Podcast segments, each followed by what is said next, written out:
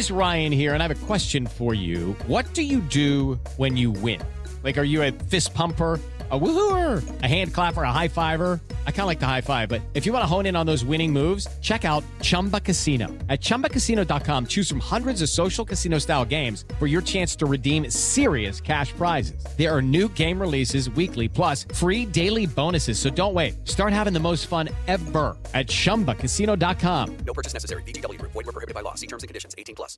Hello, it is Ryan, and we could all use an extra bright spot in our day, couldn't we? Just to make up for things like sitting in traffic, doing the dishes, counting your steps, you know, all the mundane stuff. That is why I'm such a big fan of Chumba Casino. Chumba Casino has all your favorite social casino-style games that you can play for free anytime, anywhere with daily bonuses. That should brighten your day a little. Actually, a lot. So sign up now at chumbacasino.com. That's ChumbaCasino.com. No purchase necessary. VGW Group. Void where prohibited by law. See terms and conditions. 18+. It's time for today's Lucky Land horoscope with Victoria Cash. Life's gotten mundane, so shake up the daily routine and be adventurous with a trip to Lucky Land. You know what they say, your chance to win starts with a spin. So go to luckylandslots.com to play over 100 social casino-style games for free for your chance to redeem some serious prizes. Get lucky today at luckylandslots.com. Available to players in the U.S., excluding Washington and Michigan. No purchase necessary. VGW Group. Void where prohibited by law. 18+. Terms and conditions apply. Coach Unplugged is brought to you by great people over at Teachhoops.com. For coaches who want to get better. From the Fifth Quarter Studios in Madison, Wisconsin, you're listening to Coach Unplugged. Here is your host, Steve Collins. Hey, everybody. Happy Friday. Episode 626 of Coach Unplugged. Today we're going to do a little bit of an office hour. Again, pull back that curtain on Teachhoops.com so you can kind of see it. We'll jump back into the practice planning and all that stuff next week. But again, I want to show you the reason that you should be working on your craft, the reason that you should be becoming a better coach, the reason you should come over and join us at Teachhoops.com. It is my baby. It is one way that you can give back to this great podcast and keep these things coming. You know, I think I did 17 interviews in the last 5 days.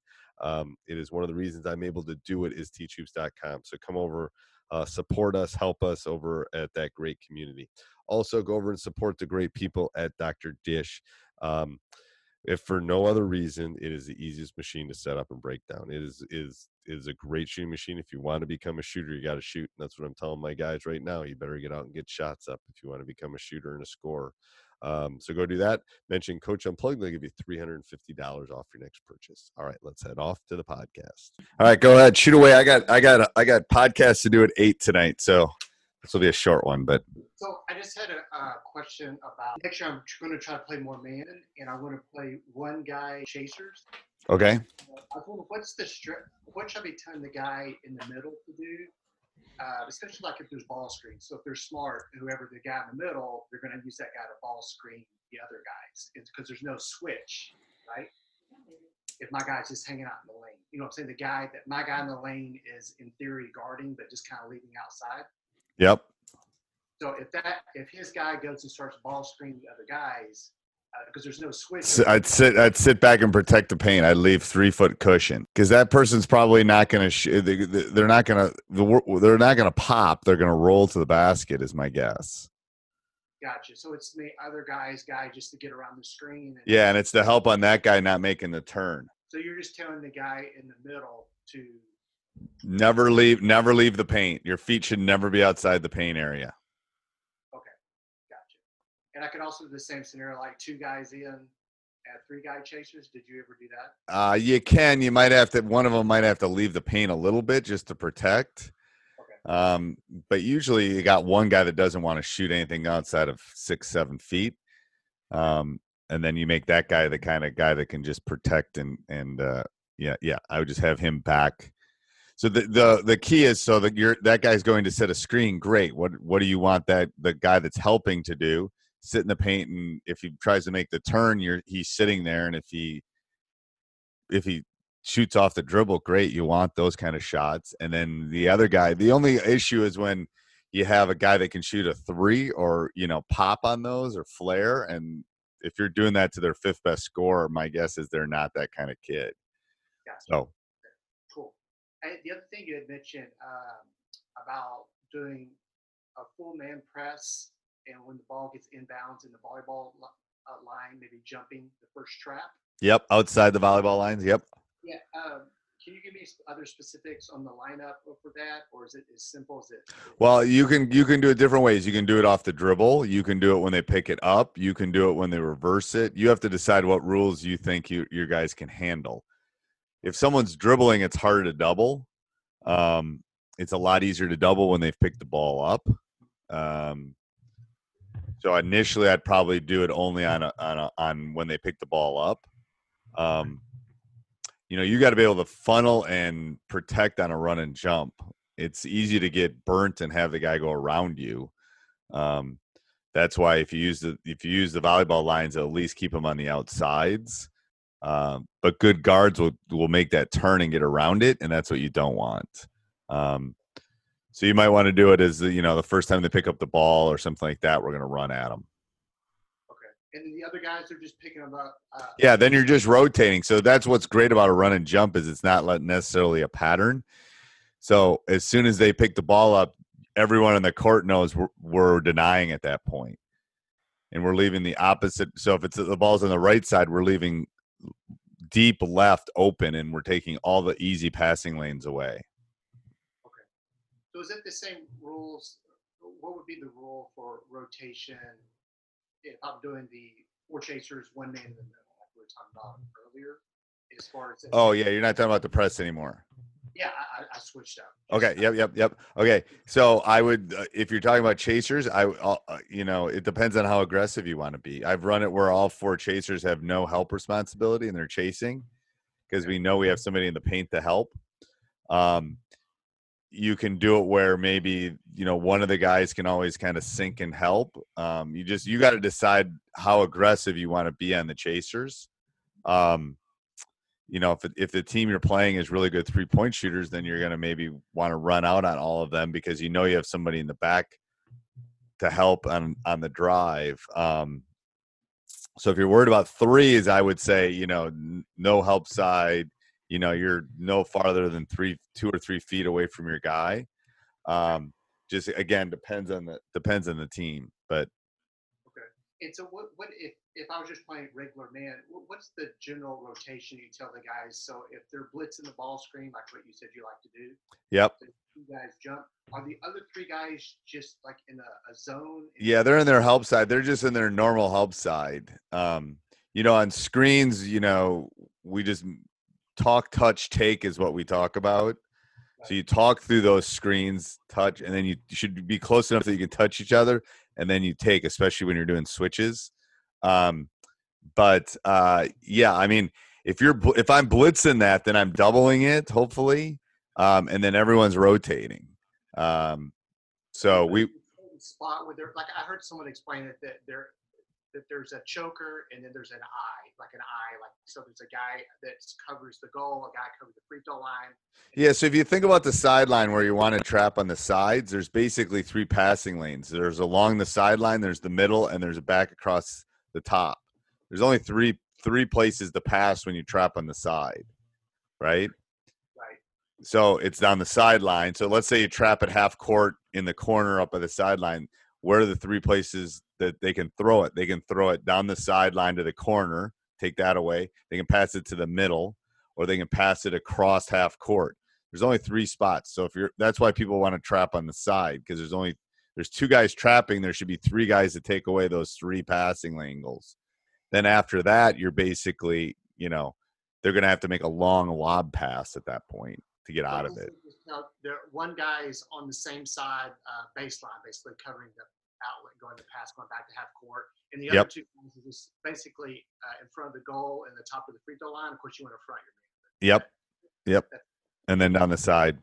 Yeah. So if I got you. Okay. Hey, is it just Jake on the line with you? Just Jake. Hey, Jake. Him and I are doing our podcast after this, so he just jumped on a little early. Oh, nice. Hey, I'm just listening. He's just listening. Yeah, he just missed me. So, he's been in quarantine with his two little ones. So, yeah, I need some adult time. Hey, I wanted to ask you something. You probably thought of this before, but what do you think of offering your scouting like you did for me for the team, as like an extra service for your members. Have you thought about that before? I have. I like being married. That was such a helpful. It was helpful. That's, you know, yeah. I mean, that's why if anybody's a Teachhoops.com member, that's why I want to help them do that.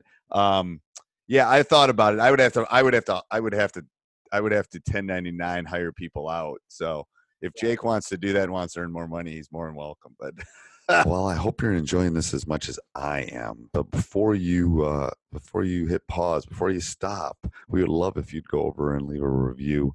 A 5-star one. Doesn't matter where you're listening to this, if it's Stitcher, if it's iTunes, if it's Acast, if it's Spotify, wherever it is, we would love a review if you could do that for us. Also, we would love if you went over and wanted to become a better coach, wanted to join our community.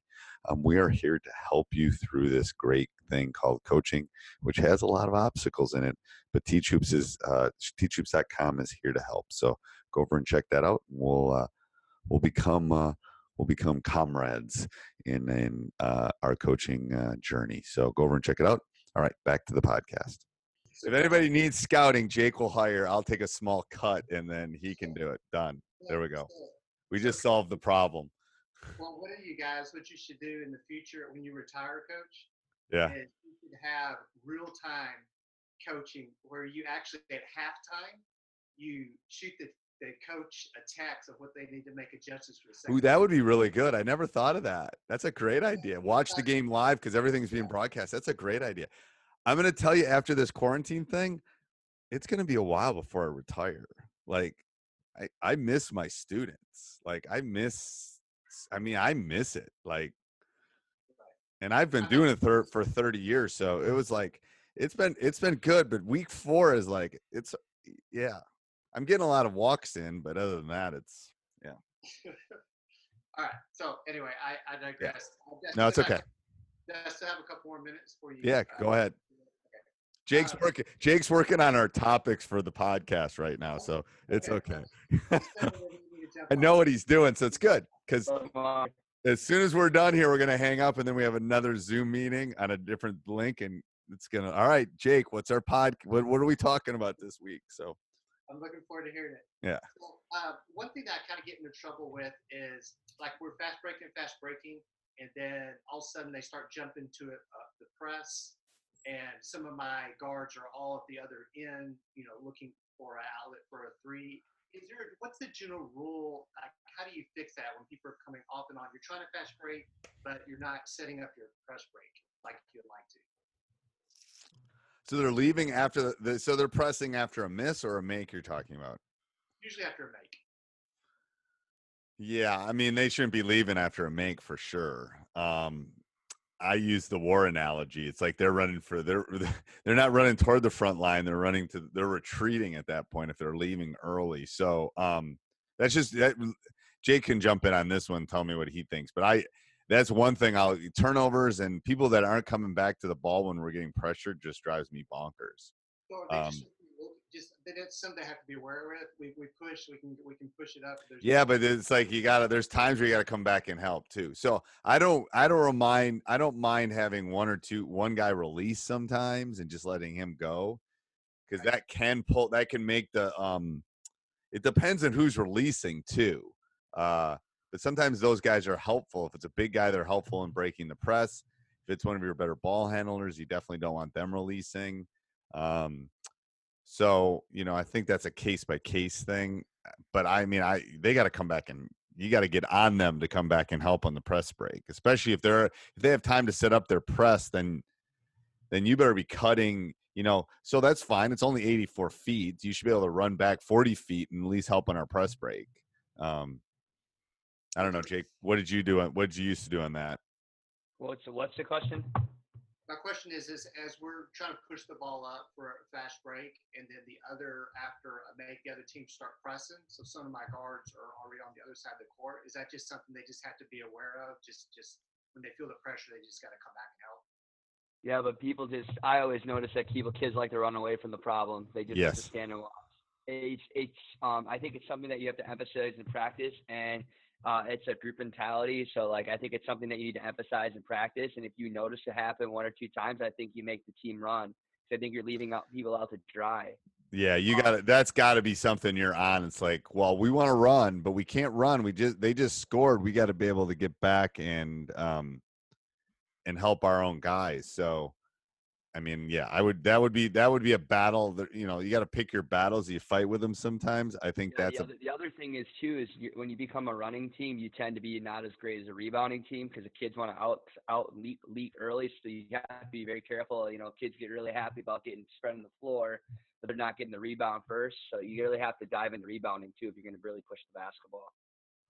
Right. Okay. All right, cool. No, that's very helpful.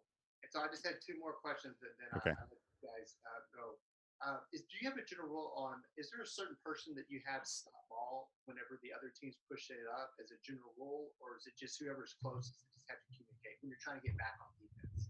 I mean, do you have like one person, like you talk about building the wall, do you have everybody sprint back and then one person stop the ball and everybody pick up, or what's the rule for stopping the fast break?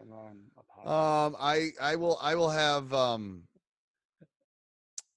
have them come back and protect the paint, and then usually it's a top guy. It doesn't necessarily have to be one specific guy to come back and protect. I would whoever top guy is tends to be the guy I have come and protect.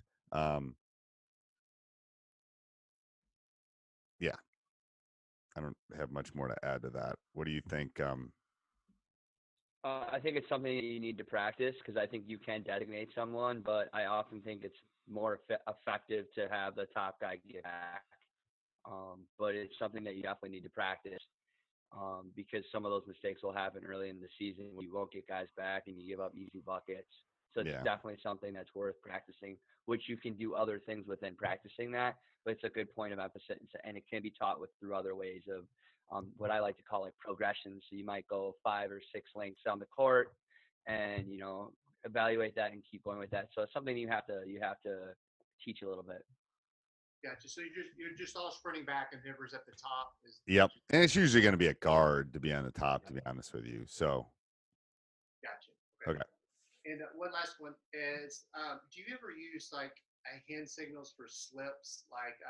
Like maybe instead of holding the fist up and setting a ball screen, like holding an open hand or something to let them know that you're going to slip, or do you do signs at all like that, or no? I use signs like open hand, fists, and stuff for our offense because I want my point guard to be able to do it on the fly. You know, like fist, open hand, thumbs up, something they can do with dribbling with the ball in one hand and doing another hand. So I don't like numbers because like one could be one shot. So I do fist, hand. If you want to do that, I mean, that you're definitely getting to a different level when you do that. As far as complexity, if you're going to talk about how to slip or how to, you know, those kind of things, I do that by game to game basis. Some games how we handle things and how we do things depends on the opponent. So that varies a little bit for me. I don't know if you ever done hand signals like that, Jake? No, it's like extremely cool idea. But I even think at high school, if you can just do a call out and just do everybody's slips, I just think it's easier. I don't think you have to make it that complex. I think with your guard play and so forth, if you just had a signal where you were doing consistent slips, you're going to get easy buckets. I don't think you have to go that extravagant. I think if you focus on just setting really good screens, and then once you execute that and then have that call of slipping, it's going to be fine. You don't even have to make it that complex. I think it'd be easier if you just focus on setting a good screen and then, all right, so they're really, they're judging our screen this way. So we can totally now slip. So when I make this call, I want to see slips every time, or, you know, that's a great idea. So if I see the other team, they're switch on every screen and we're not getting anything out of it. Yeah. Just do the mass thing. It's easier that way.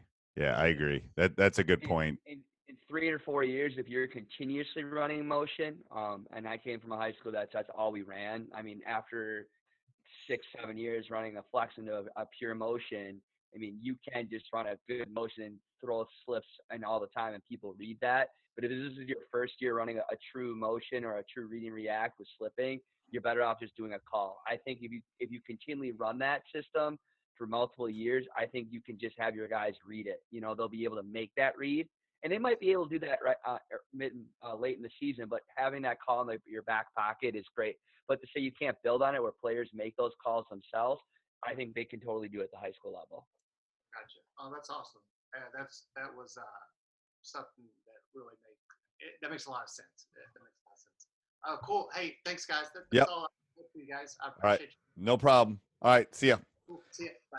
Hey, everybody. Hope you enjoyed that podcast. Make sure you subscribe and like.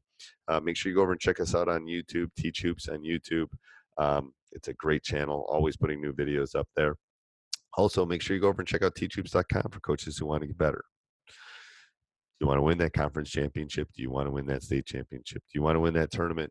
Let me help you do that. Go over and check it out. Have a great day. Sports Social Podcast Network. With the Lucky Land Slots, you can get lucky just about anywhere. This is your captain speaking. We've got clear runway and the weather's fine, but we're just going to circle up here a while and get lucky. No, nothing like that. It's just these cash prizes add up quick. So I suggest you sit back, keep your tray table upright, and start getting lucky. Play for free at luckylandslots.com. Are you feeling lucky? No purchase necessary. Void where prohibited by law. 18+ terms and conditions apply. See website for details.